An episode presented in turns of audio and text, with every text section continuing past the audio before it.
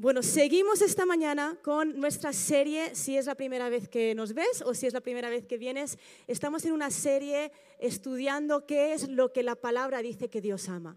Y hemos visto que Dios ama la iglesia, hemos visto que Dios ama la intimidad, hemos visto que Dios ama a Israel. Y esta mañana vamos a ver algo que a Jesús le obsesiona. ¿Cómo sabemos que le obsesiona? Porque habla constantemente de ello. Si tú llegas a un trabajo nuevo, o un colegio nuevo, o una universidad nueva, una clase nueva, y, tú eres el nuevo, el que todavía no conoce a nadie, no te desenvuelves, pero llegas a un sitio donde todo el mundo está cómodo, no vas a tardar mucho en darte cuenta quiénes son los forofos del fútbol y quiénes son las señoras que ya tienen nietos. En unas pocas horas vas a saber quiénes son las señoras que tienen nietos y quiénes son los obsesionados con el fútbol, porque van a hablar de ello. Van a hablar del partido que hay esta noche, del partido que hay mañana, la abuela va a sacar el móvil, va a enseñar las fotos. Cuando alguien habla mucho de algo, sabemos que les apasiona. Y Jesús habla constantemente del reino el reino es como esto. Yo me, lo imagino pensando, ay, ¿cómo les explico a estos, a estos pequeños humanos cómo funciona el reino? ¿no? Pensando constantemente en metáforas, pensando en maneras de explicar, de que pudiésemos entender cómo funciona el reino. ¿Sabes que la palabra reino la encontramos en los evangelios más de 120 veces? Es un montón de veces que Jesús habla del reino. Ahora, ¿qué es el reino? El reino es el gobierno divino. A Jesús le apasiona la idea de que haya un gobierno celestial, un gobierno divino aquí en la tierra. Y le apasiona porque ese era el plan original, ¿verdad? Cuando, cuando pensamos en el plan original era un sitio sin pecado, un sitio donde el hombre trabajaba con Dios, donde el hombre ejercía dominio con Dios y donde establecía en la tierra algo hermoso y algo perfecto. Ahora, sabes que cuando leemos Génesis 3, y, no lo vamos a leer esta mañana, sé que muchos os lo sabéis, en Génesis 3, cuando leemos acerca de la caída del hombre, a Dios no le pilló por sorpresa.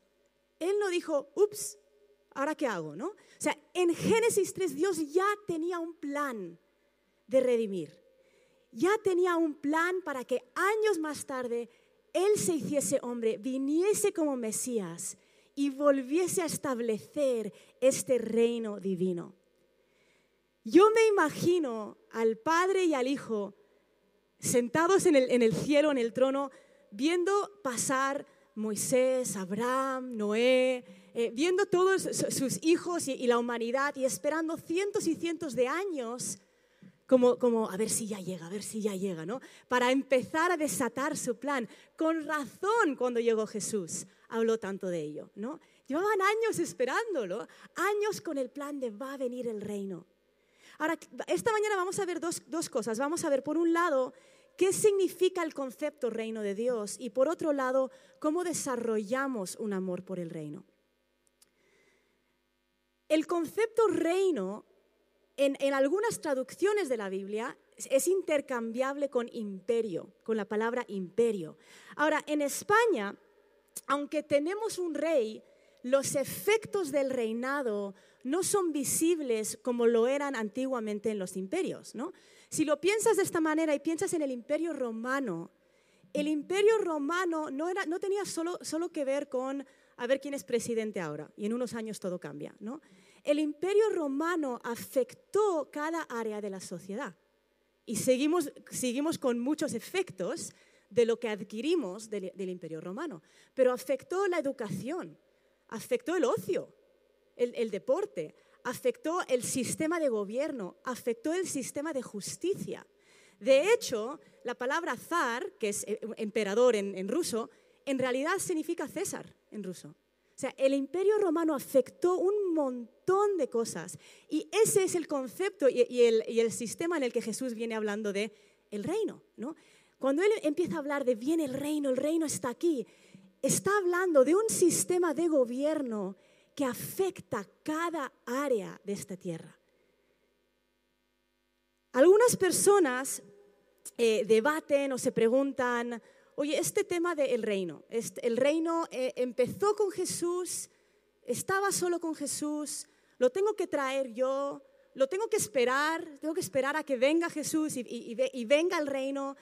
Y la respuesta es sí, sí a todo. Porque en la palabra tenemos tensiones, tenemos tensiones y tenemos cumplimiento inmediato y tenemos cumplimiento a largo plazo. Jesús vino y trajo el reino, tú y yo traemos el reino y veremos el reino en su compleción y perfección cuando Cristo regrese. Pero vamos a ver qué sucedió en el tiempo de Jesús. Justo antes de, que Cristo empieza su ministerio, nos encontramos al famoso y, loco Juan el Bautista. En Mateo eh, capítulo 3, versículos 1 y 2, dice, en aquellos días llegó Juan el Bautista predicando en el desierto de Judea, diciendo, arrepentíos porque el reino de los cielos se ha acercado. Otras traducciones dice, porque el reino de los cielos está cerca. ¿no? Entonces, Juan viene avisando, viene diciendo, arrepiéntete porque está a punto de pasar el reino que llevamos años y años y miles de años esperando. Ahora, la palabra arrepiéntete, arrepentimiento, tiene dos definiciones. Uno es un cambio de corazón y otro es un cambio de mentalidad. Y Juan le estaba diciendo a la gente, oye, tú vas por este camino y te vas a perder el reino que va a venir, que está a punto de pasar. Necesitas arrepentirte, un cambio de 180 grados en tu corazón y en tu mente, porque viene el reino. Ahora, entra Jesús en escena y leemos en Lucas 4, del 16 al 21. Dice, llegó a Nazaret, donde se había criado, y según su costumbre, entró en la sinagoga el día de reposo y se levantó a leer. Le dieron el libro del profeta Isaías y abriendo el libro, halló el lugar donde estaba escrito, el Espíritu del Señor está sobre mí porque me ha ungido para anunciar el Evangelio a los pobres, me ha enviado para proclamar libertad a los cautivos y la recuperación de la vista a los ciegos, para poner en libertad a los oprimidos, para proclamar el año favorable del Señor. Cerrando el libro, lo devolvió al asistente y se sentó. Y los ojos de todos en la sinagoga estaban fijos en él y comenzó a decirles, hoy se ha cumplido esta escritura que habéis oído. Imagínate, miles de años, tu bisabuelo le dice a tu abuelo, que le dice a tu padre, que te dice a ti, viene un Mesías y viene un reino. De repente Juan, arrepiéntete, arrepiéntete, tienes que cambiar porque viene el reino. Y de repente entra Jesús, lee, el Espíritu del Señor está sobre mí, una profecía que se habían aprendido desde pequeños el pueblo judío. Se lo sabían, sabían que hablaba del Mesías. Y lo enrolla y lo guarda y dice, hoy se cumple y se queda tan pancho, ¿no? ¿Te imaginas lo que, lo que habrá sentido la gente? Pero ¿sabes lo que me encanta? Que Jesús no dijo, he venido para intentar traer algo. A veces nosotros estamos como intentando traer el reino, ¿no? Como, como con un esfuerzo de a ver si algo pasa. Jesús no vino para intentar hacer algo, Él vino y lo hizo. Dijo, hoy se cumple. Esa es la razón por la cual en Juan capítulo 4 cuando Jesús está hablando con la mujer samaritana, le dice, la hora viene y ahora es, ahora es, cuando los verdaderos adoradores adorarán al Padre en espíritu y verdad. Dice, ahora es. Él vino para empezar algo. En Lucas 17, versículos 20 y 21 dice, habiéndole preguntado los fariseos cuándo vendría el reino de Dios, Jesús les respondió y dijo, el reino de Dios no viene con señales visibles, ni dirán, mirad, aquí está o allí está, porque he aquí el reino de Dios entre vosotros está. Dijo, no, será algo que miras al cielo y ves, sino que, hey, despierta chicos, el reino está, el reino ya está. El avivamiento más grande de la historia empezó hace dos mil años y nosotros solo tenemos que ser parte. Decir, sí, yo quiero ser parte. Juan anunció, arrepiéntete, porque viene el reino. Juan sabía que venía, ¿verdad? Sin embargo, yo creo que él se, se lo imaginaba de una manera un poco diferente.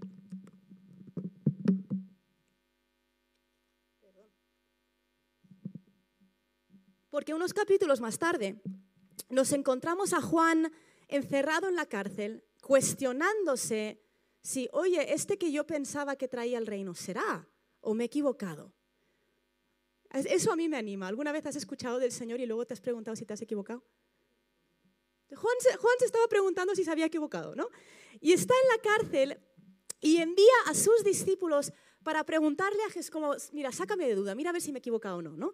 Y está en Lucas 7, del 20 al 22. Dice, cuando los hombres llegaron a él, dijeron, Juan el Bautista nos ha enviado a ti, diciendo, ¿eres tú el que ha de venir o esperamos a otro?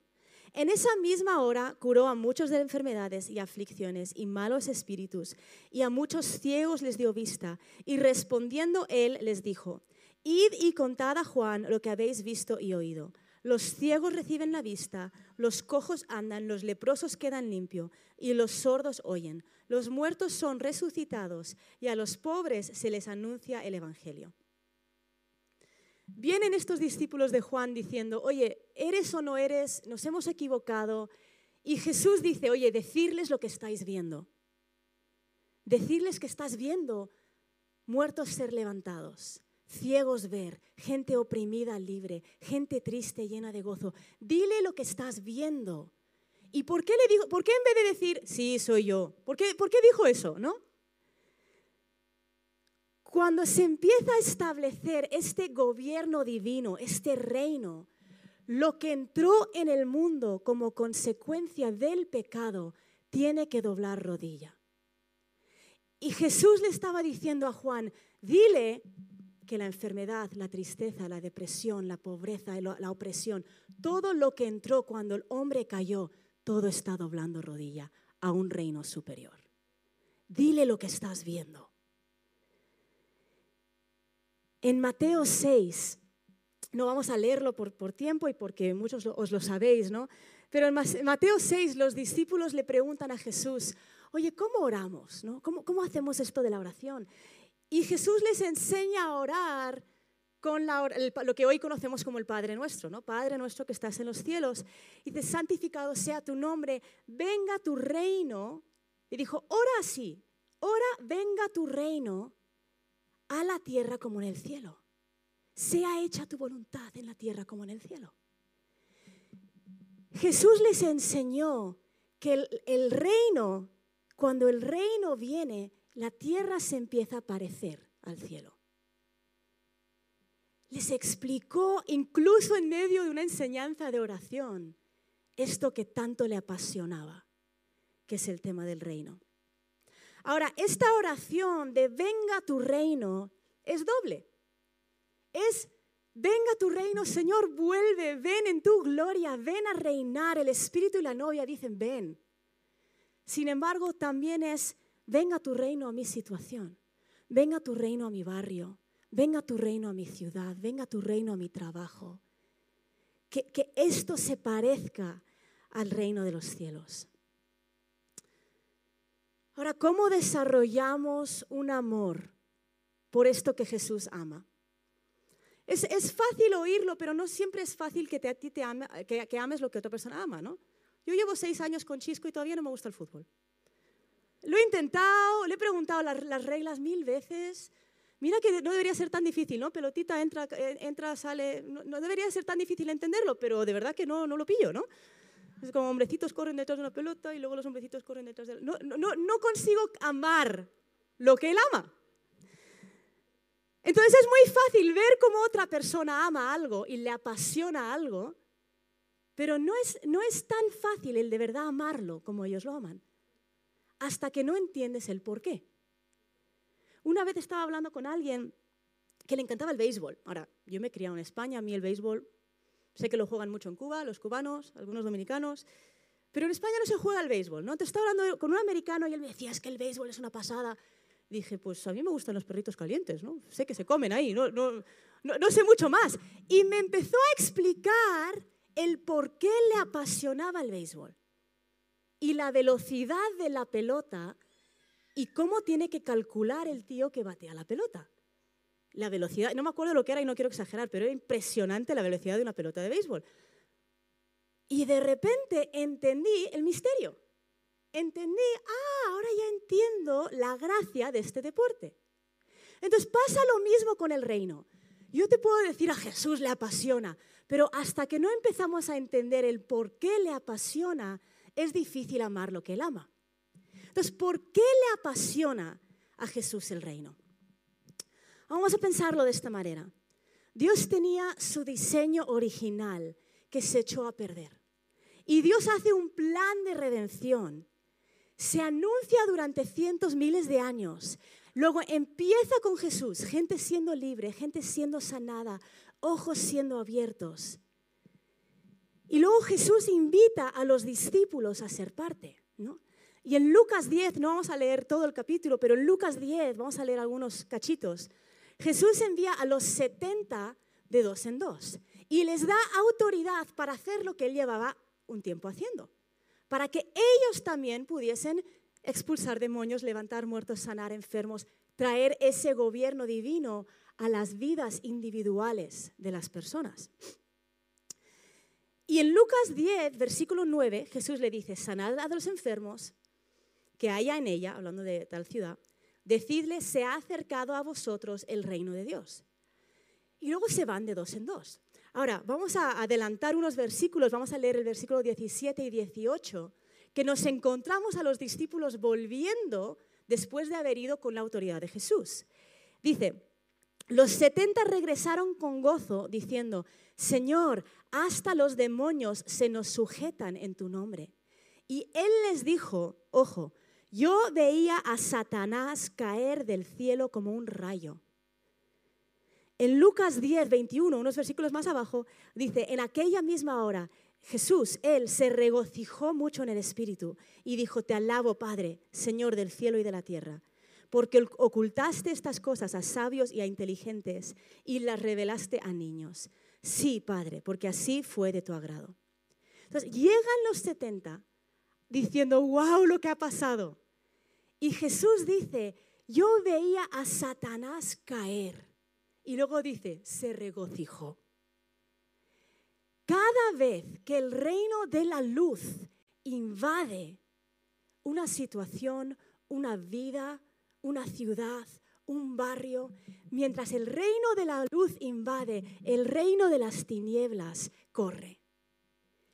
Esto es lo que le gusta a Jesús del béisbol. Es esto. Es, yo vi a Satanás caer. ¿Te imaginas el subidón si lo pudiésemos ver con nuestros ojos físicos? El ver a Satanás caer conforme traemos el reino. Luego dice, se regocijó, ¿no? Sé que esto lo expliqué en una de las series pasadas, pero ese, ese verbo, él se regocijó, en el griego hay cinco palabras para regocijarse. Uno es un, mucho gusto, sonríes, ¿no? Cuando te alegras de que alguien ha, tenido, ha conseguido un trabajo, ah, felicidades por el trabajo.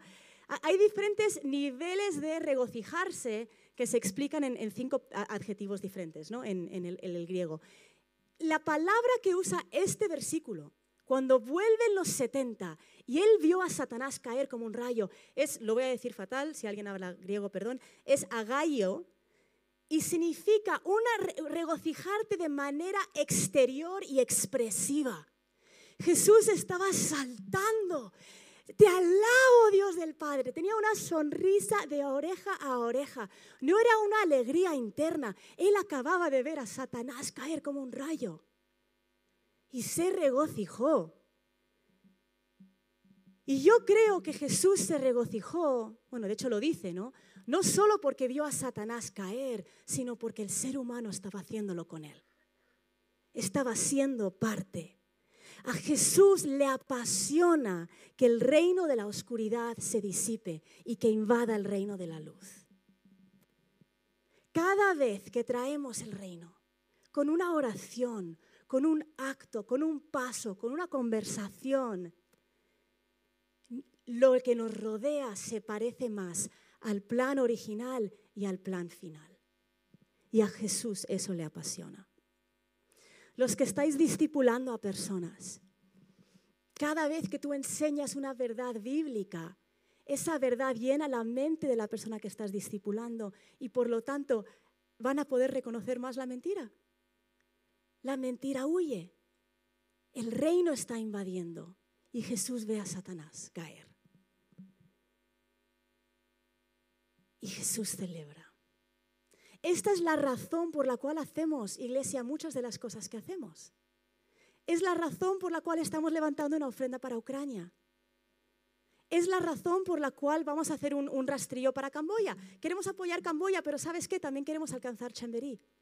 Y es una oportunidad para que todo el barrio...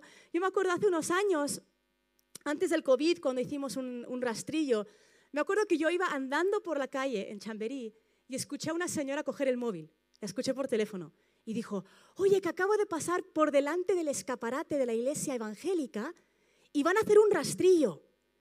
Van a hacer otro rastrillo. Nos tomamos un café el sábado y luego vamos. Era plan de chicas. Era el plan de chicas del barrio de Chamberí. Ir al rastrillo juntas. Porque creemos que conforme entran y les compartimos y les damos un café y les explicamos cómo estamos trayendo el reino en las naciones, podemos compartir el reino a sus vidas y Satanás pierde terreno. No es simplemente una actividad más. Es la razón por la cual el 20 de este mes, aprovecho y lo, digo, el 20 de este mes vamos a hacer un, un evento, lo vamos a llamar de Madrid al cielo. Literal, ¿no? De Madrid al cielo. Va a venir Jacob, es una oportunidad para traer amigos no creyentes o gente con la que tú estás compartiendo la fe y todavía no entienden la fe cristiana, para que escuchen qué es esta fe cristiana. Es la razón por la cual hacemos alfa. Porque queremos ver que el reino sea establecido en cada vida. En Juan 14, versículo 12, Jesús dijo, en verdad, en verdad os digo, el que cree en mí, las obras que yo hago, él las hará también, y aún mayores que éstas hará, porque yo voy al Padre. No sé tú, pero a mí ese versículo me reta. Y me reta porque Jesús dice, el que cree, no dice el que se esfuerza, el que ora mucho, el que ayuna mucho, el que cree en mí, en su nombre, en su poder, en su autoridad, mayores cosas hará. ¿Qué estaba diciendo? No estaba diciendo el que cree en mí que se esfuerce y algún día será como yo. Él estaba diciendo el punto de partida es lo que yo hago y aún mayores que estas. Y luego dice, porque yo voy al Padre. ¿Por qué, ¿Por qué tenía que ver con que Él fuese al Padre? Para enviarnos al Espíritu Santo, ¿verdad? Nos invita a ser parte y nos capacita para ello con su presencia, con su Espíritu Santo. En Marcos capítulo 4, versículos 26 al 29, dice, el reino de Dios es como un hombre que echa semilla en la tierra y se acuesta y se levanta de noche y de día, y la semilla brota y crece. ¿Cómo? Él no lo sabe. La tierra produce fruto por sí misma, primero la hoja, luego la espiga, después el grano maduro en la espiga, y cuando el fruto lo permite, él enseguida mete la hoz, porque ha llegado el tiempo de la siega. Me encanta esta frase que dice, el reino de los cielos, alguien va, siembra semilla y crece. ¿Cómo? Pues no lo sabe, pero sucede. Tú y yo podemos desarrollar un amor por el reino cuando entendemos la emoción del Padre al ver que el reino crece, al ver primero la hoja y luego la planta y luego va a dar fruto. El mundo en el que estamos, y, no hace falta mirar mucho para verlo, ¿no? El mundo en el que estamos es un mundo roto. La maldad del diablo supera, estoy segura que supera lo que nadie en esta habitación incluso pueda pensar. Hay una maldad fuerte. Pero hay un Dios que reina. Hay un Dios bueno que nos invita a ser parte de traer su reino y su luz para que esa maldad tenga que doblar rodilla al nombre de Cristo. Con razón, el cielo celebra cuando un hijo vuelve a casa, ¿verdad? Porque no se trata de, ay, que viene otra persona para la iglesia. No es eso. El cielo no celebraría por eso. El cielo celebra porque ven a Satanás caer como un rayo. Y cuando nosotros decimos, Señor, yo quiero amar lo que tú amas, yo quiero amar el reino, lo que estamos diciendo es, yo quiero ver cómo Satanás cae como un rayo. Y yo quiero regocijarme al saber que el reino de la luz está invadiendo y que la oscuridad tiene que doblar su rodilla. Al nombre de Jesús. Esta semana hemos empezado a ver todas las fotos y todos los vídeos de todo lo que está pasando en Ucrania, ¿no? Y, no es algo lejano, es algo cercano a nosotros, ¿verdad? Y yo sé que nuestra iglesia no es así, ¿vale? Pero si tu cabeza se fue a, bueno, el mundo se tiene que poner peor para que vuelva a Cristo, entonces hay un problema con tu teología. Porque tu teología te tiene que causar amar más. Si nuestra teología, nuestro estudio de Dios no nos causa amar más a la gente, hay un problema con nuestro estudio de Dios, porque Dios es amor. ¿El mundo se va a poner peor? Pues puede que sí. Pero ¿sabes qué? Dios nos llama a ver caer Satanás como un rayo. Piénsalo de esta manera. Si tú tuvieses una hija o un hijo o un familiar cercano que de repente contrajese una enfermedad mortal y dolorosa, tú no le dirías, bueno, hija, no pasa nada, es que el mundo se tiene que poner peor. ¿Verdad? Tú dirías, ¿esto ha pasado porque el mundo está roto? Sí, pero, pero Dios, pero su reino avanza, pero Él me ha llamado, pero yo tengo autoridad, pero en su sangre hay poder. Y nosotros nos levantamos para traer el reino de los cielos a la tierra. ¿Por qué? Porque queremos amar lo que Él ama. ¿Sabes que Jesús murió para algo mucho más grande que para que fuésemos a la iglesia los domingos? Y nos invita a ser parte. El reino de los cielos es como un hombre que echa semilla en la tierra, se acuesta y se levanta de noche y de día y la semilla brota. ¿Cómo? Él no lo sabe. Me encanta ese versículo. Porque, ¿Sabes por qué? Porque no tenemos que entender el qué va a suceder con lo que hacemos. Yo no tengo que entenderlo. A veces intentamos entenderlo, ¿no? Pensamos, a ver, ¿cómo le comparto la fe a mi compañera de trabajo? Porque si le digo esto me va a decir lo otro. ¿Cómo? Da igual. Él no lo sabe. Pero nosotros sembramos y regamos y da fruto. Hace unos años, a lo mejor he contado esto, yo ya no me acuerdo, hablo mucho. No me acuerdo qué le digo a quién ni dónde. Pero hace, los adolescentes seguro que ya lo han escuchado cinco veces. Pero hace unos años yo estaba pensando en cómo tendemos a celebrar solamente la cosecha y no celebramos el proceso de sembrar y regar. Sin embargo, Dios ve la cosecha, ¿verdad? Él, ve lo que va a suceder con nuestros pasos de fe. Entonces yo me puse un reto a mí misma de celebrar todas las noches donde había sembrado. Y por la noche yo me quedaba pensando y pensé, ¿dónde he sembrado? ¿Dónde he sembrado? He orado, he orado por tal persona. ¡Guau, gracias, Señor! Y yo celebraba como si fuese la respuesta y el, mayor milagro. No, gracias, Señor, que yo oré y tú vas a hacerlo, ¿no? Y luego pensaba, bueno, y claro, fui, fui en bici de, del trabajo, de la oficina a casa y cogí estas calles e iba orando mientras iba. En todas esas calles va a venir el reino. ¡Oh, gracias, Señor! No, gracias, Señor. Eso es tener la perspectiva del cielo y saber cómo ¿Cómo va a pasar? No sé. No tengo que saberlo. Pero quiero ser parte. El viernes me invitaron a, bueno, es, el martes que viene, pero fui, para ver el plan. Me invitaron a llevar la alabanza en una inauguración de un local de ayuda para chicas que estén queriendo abortar. Y la, verdad me sacudió, me sacudió mucho más de lo que pensaba que me iba a sacudir, hay un, edificio grande, una clínica grande de aborto en Madrid y hay un, hay un grupito de personas que oran delante todo el día, en, el horario laboral. Están todo el día orando, se han unido de, diferentes eh, eh, iglesias, de diferentes organizaciones pro vida y hay un grupito de tres, cuatro personas orando enfrente cada día.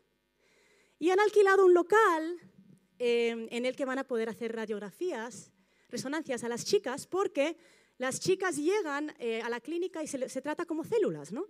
¿Nunca han escuchado el latido del bebé? Nu- ¿Nunca, nunca lo han visto? Entonces les van a dar ese tratamiento gratis a chicas que se lo estén pensando, ¿no? Y, y me sacudió. Sin embargo, pensé, wow. Uno podría decir, bueno, 100.000 abortos al año en España, es que el mundo se tiene que poner peor para que Cristo vuelva. O uno podría decir, yo quiero traer el reino y yo quiero ser parte. Y si es orando, es orando. Y si es estando en la puerta, es estando en la puerta. Y si es amando a las chicas, es amando a las chicas. Si alguien quiere acompañarme el martes, más que bienvenidos a la inauguración, al tiempo de alabanza. Algo sucede cuando nosotros decimos, Señor, yo quiero amar lo que tú amas. Y cuando lo unimos a fe. Cuando unimos eso a creer que yo tengo autoridad como hija de Dios. Él me ha mandado, Él me ha comisionado. ¿Para qué? Porque su reino empezó hace dos mil años, está, lo estamos estableciendo y vamos a verlo en completa perfección cuando Él regrese. Los de la alabanza podéis, podéis ir saliendo si queréis.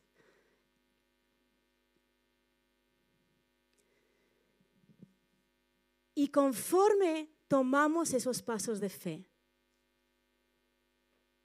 Jesús se regocija porque ve a Satanás caer como rayo. Y yo quiero que mientras salen los de la alabanza y se colocan, que tú cierres tus ojos y quiero que le preguntes al Espíritu Santo en esta mañana, ¿cómo puedes tú traer el reino esta semana? A lo mejor es con una oración, a lo mejor es dándole un regalo a alguien, a lo mejor es llamando a alguien y animándoles.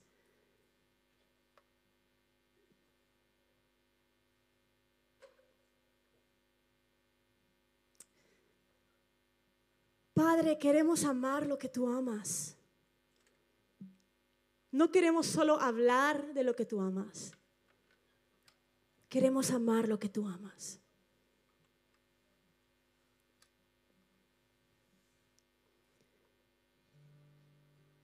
Espíritu Santo, trae a nuestra mente en esta mañana maneras prácticas de traer tu reino.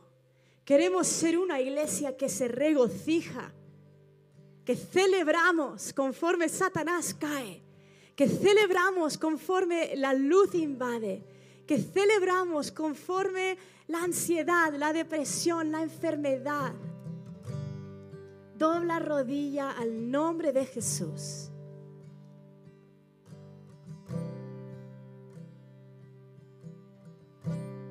Padre, danos ojos que ven a lo eterno.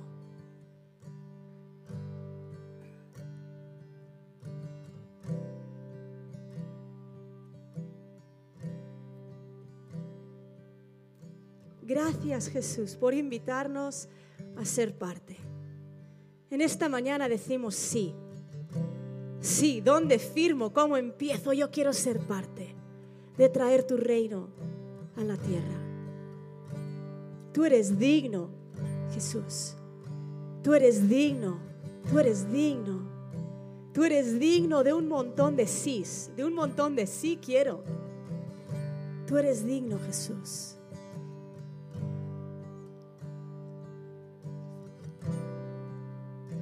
Si Dios te ha traído al- algo a la mente en esta mañana, alguna manera de ser parte de su reino, antes de ponerte de pie para terminar con la última canción, quiero que se lo digas a la persona que está a tu lado. No tienes que entrar en detalle, no tienes que decir es que mi tío tiene una enfermedad desde hace no sé cuánto.